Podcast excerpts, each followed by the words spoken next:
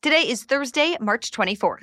We're talking about President Biden's top goal for his wartime visit to Europe and what happens now that the U.S. has formally accused Russia of war crimes. Also, the moment on Capitol Hill that brought the latest Supreme Court nominee to tears. Plus, why teachers are on strike in a couple of big American cities, where thousands of TV episodes were just released for free. And check those brackets, what to expect from the latest round of March Madness.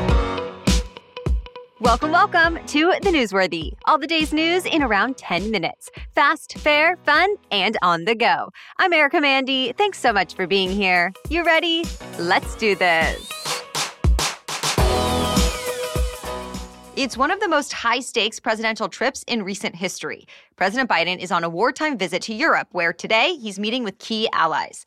They're going to talk through new punishing sanctions against Russia for its war in Ukraine. This comes on top of the earlier ones that were the biggest coordinated package of sanctions ever against a major economy. Then they'll try to figure out how to respond if Russia were to launch a cyber, chemical, or nuclear attack. And that's a real concern for a lot of analysts. They worry Russia is being backed into a corner and may up the ante in the face of Ukrainian resistance and logistical issues. NATO will also talk about the humanitarian crisis that's been growing out of Ukraine. Millions of refugees have fled, and millions more still inside Ukraine are in desperate need of food, water, and shelter. Next, allies will try to set a long term game plan for defending the eastern NATO countries that border Ukraine and Russia. And those are just a few examples of what's on the agenda. Overall, the Biden administration says the president's top priority is making sure the U.S. and its allies are still on the same page to oppose Russia and support Ukraine.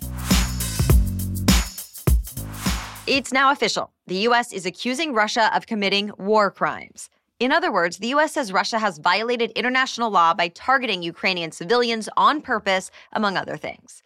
The State Department says it did a careful review and confirmed Russia has destroyed homes, schools, hospitals, shopping centers, and more. And it says it's been obvious that many of those places were used by civilians, not the military. The Russian government is denying all of this. Still, the U.S. Secretary of State is promising to hold Russia accountable. That will be tough, though, since neither Russia nor the U.S. recognize the authority of the International Criminal Court. And that's usually who prosecutes war crimes.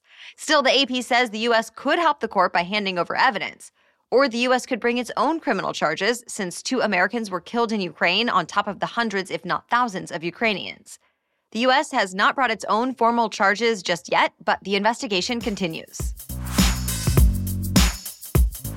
President Biden's first Supreme Court nominee is finally done answering questions for a while. Yesterday marked the last day for senators to question Judge Ketanji Brown Jackson during her confirmation hearing.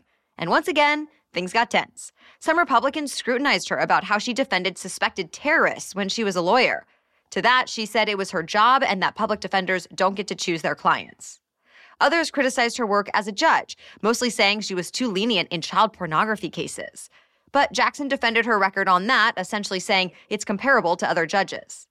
On the other hand, a few Senate Democrats praised Jackson.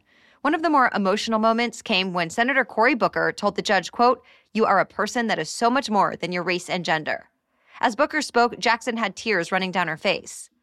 One more notable thing to come out of the hearing yesterday Jackson said if she was on the Supreme Court, she would not weigh in on a high profile affirmative action case. It's one that accuses Harvard University of being discriminatory in its admissions process.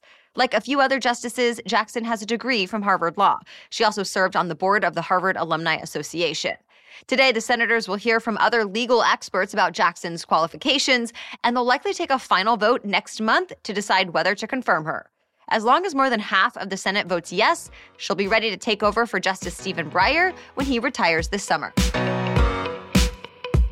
Americans all around the country are saying goodbye to a trailblazer. The first woman to serve as Secretary of State, Madeleine Albright, died of cancer at 84 years old.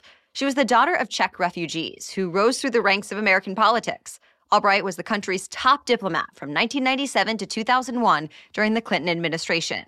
In that time, she promoted the expansion of NATO and a military intervention in Kosovo. And she received the prestigious Medal of Freedom in 2012. Soon after the news of her death, tributes started pouring in. Former President Clinton told CNN, quote, she was so smart, so well informed, and level headed. And President Biden said in a statement, quote, Madeleine was always a force for goodness, grace, and decency, and for freedom. Biden ordered flags on U.S. public buildings and grounds to be flown at half staff in her honor. American children as young as six months old could be vaccinated for COVID 19 by summer. That's only if the FDA agrees with Moderna's latest studies. The vaccine maker found its low dose vaccine for kids younger than six was safe, and it was about 44% effective at keeping kids younger than two from getting sick from the Omicron variant of COVID 19. It was 38% effective for kids two to five years old.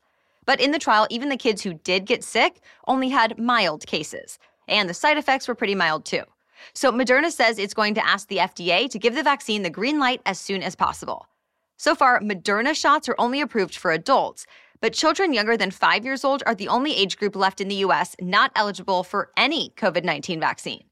Even though COVID 19 generally is not as dangerous to kids as it is to adults, some do get seriously sick. So several companies have been working on vaccines for the youngest Americans. Stay tuned. All right, we have much more news still coming up, but first, let's take a quick break to thank our sponsor.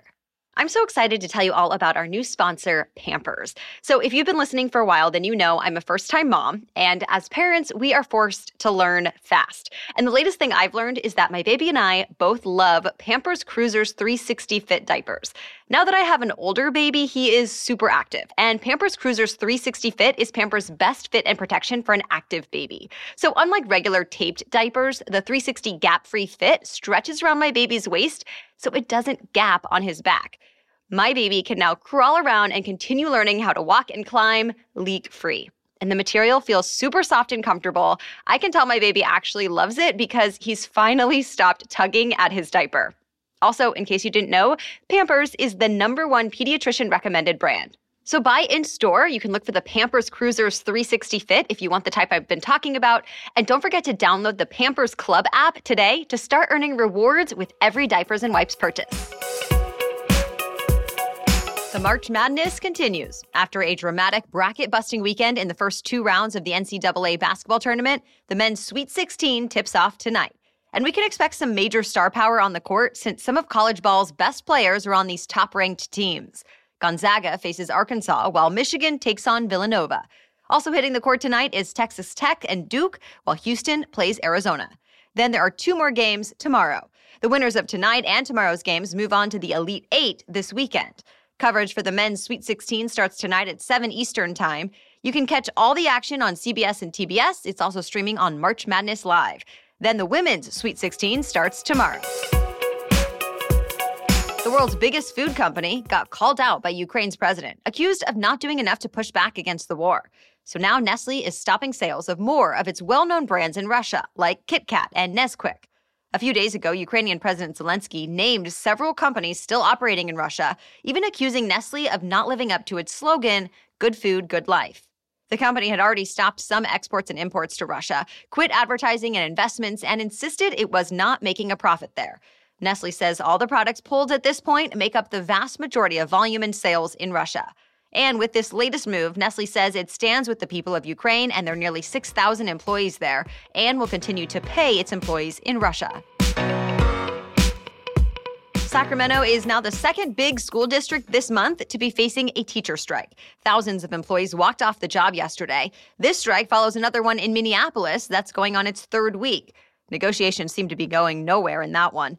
Both work stoppages are over pay and staffing shortages as part of the fallout from the pandemic. Before the strike at the Sacramento district, hundreds of students have been without a full time teacher. And the teachers union in Minneapolis says that district has seen several hundred educators leave in just the last 18 months. So remaining teachers say they're taking on more work and therefore deserve more compensation. Both school districts have made offers that did include some wage increases, but union officials have turned them down, saying they need a lot more. Still, they're both open to more negotiations. Arizona became the first state in the US to get to use Apple's new digital ID feature. That means iPhone users in Arizona can now add their driver's license or ID right to their Apple wallet. Once they have the digital ID, they can scan it at some TSA checkpoints at Sky Harbor International Airport in Phoenix. But for now, people cannot just ditch their physical IDs completely. Places like bars or federal buildings will likely still want to inspect the photo and information on their physical ID. Arizona is just the first of many states to get on board with this new feature. CNBC says Apple has reportedly been working on digital IDs for two years now. It has to work with states to issue the ID and with TSA to accept them. For the first time, YouTube will make thousands of TV episodes available for free. The video giant announced it will stream nearly 4,000 TV episodes, but since you don't have to pay, you will have to sit through some ads instead. New shows ready for binging on YouTube in the US include Hell's Kitchen, Scream Queens, and Heartland, just to name a few. But it doesn't end there. YouTube says the plan is to add up to 100 more free titles every single week. That includes both movies and TV shows. And that's on top of what the platform already offers, which is about 1,500 movies that are free with ads. With this latest move, YouTube will be in more direct competition with other free ad supported TV streaming platforms like Roku and Peacock. And that's it for the main news today, so now it's time for Thing to Know Thursday. But first, a quick word from our sponsor, Tommy John. I'm thrilled to tell you about Tommy John because my absolute favorite pair of lounge pants are my Tommy John lounge joggers. I first bought them thanks to a close friend's recommendation while I was still pregnant. I knew I would want something super cozy after having the baby, so I was on the hunt for the most comfortable lounge pants out there that still made me feel stylish and cute. And Tommy John's lounge joggers lived up to the hype. I now wear them pretty much every day. The material is super soft, it feels so good on my skin, and it's also lightweight and easy to move around in. In fact, I actually learned later that it's because the micromodal fabrics and extended inseams give you four way stretch and limitless flexibility. And by the way, Tommy John has great options for both women and men. See for yourself and get 20% off your first order right now at TommyJohn.com slash newsworthy. Shop TommyJohn.com slash newsworthy for 20% off. TommyJohn.com slash newsworthy. See the site for details. Well, now back to Thing to Know Thursday. Scientists are trying to help the millions of people in states dealing with a drought with something called cloud seeding. It's actually been happening in the US and other parts of the world for a while, but it's become more common recently, especially in Western states. Basically, it's a type of weather modification that sends a special solution into the clouds meant to boost their productivity and essentially make it rain or snow. But there's a big debate over whether it works or not. Scientists in one study say under the right conditions, cloud seeding can squeeze 3 to 5% more rain out of clouds. But that's only if the temperature is low enough and the wind is right. But is all the time and effort worth the reward? For some scientists, it seems to be. Just last week, cloud seeding planes could be seen flying over drought stricken Northern California, hoping to help the situation there. Another state that uses the technique is Wyoming. And while the manager of the program there says she firmly believes it's working, she also admits it's hard to know how much extra snow they're getting. And she says people still call and complain that it's, quote, playing God. She argues even though it can't fix the drought, it's just, quote, a tool in the toolbox. And climate scientists say more experiments need to be done to improve the technology. Well, thank you so much for listening today. We'll be back with much more news to know tomorrow. Until then, have a great day.